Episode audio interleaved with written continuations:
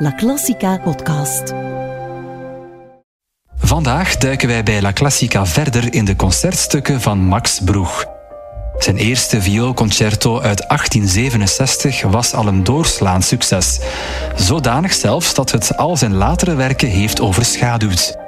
Het leven is niet makkelijk wanneer je voor één werk bekend staat en tegelijkertijd in de schaduw staat van andere componisten en tijdgenoten, zoals Johannes Brahms en Felix Mendelssohn, naar wie Broeg zelf ook opkeek.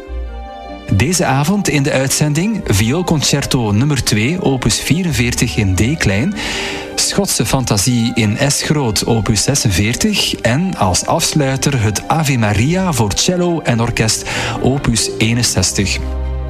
De volledige playlist met alle referenties en alle achtergrondinformatie over de gespeelde werken vind je terug op onze website laclassica.eu. La Classica. Goede avond.